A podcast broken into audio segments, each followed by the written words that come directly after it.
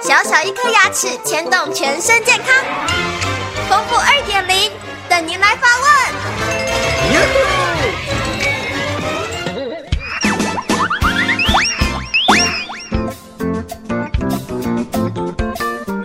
各位听众，大家好，我是丰富医师。有听众来问了一个问题啊，他说我在右上大臼齿的假牙已经使用了十年多了，但最近常觉得有点摇摇晃晃，医生说可能是假牙里面的牙齿有严重的蛀牙了。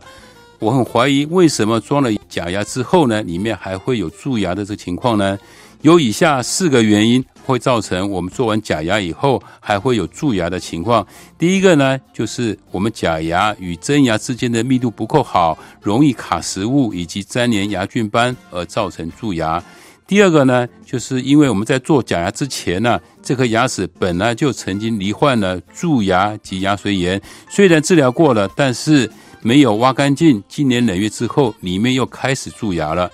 第三个呢，就可能就是你的口腔卫生习惯不好，没有在吃完东西以后就用刷牙及牙线的好习惯。最后一个呢，还有可能就是说你也没有定期每半年去洗牙来检查牙齿，这样子，所以这个牙齿使用了十年多了以后，里面会容易造成蛀牙的原因呢。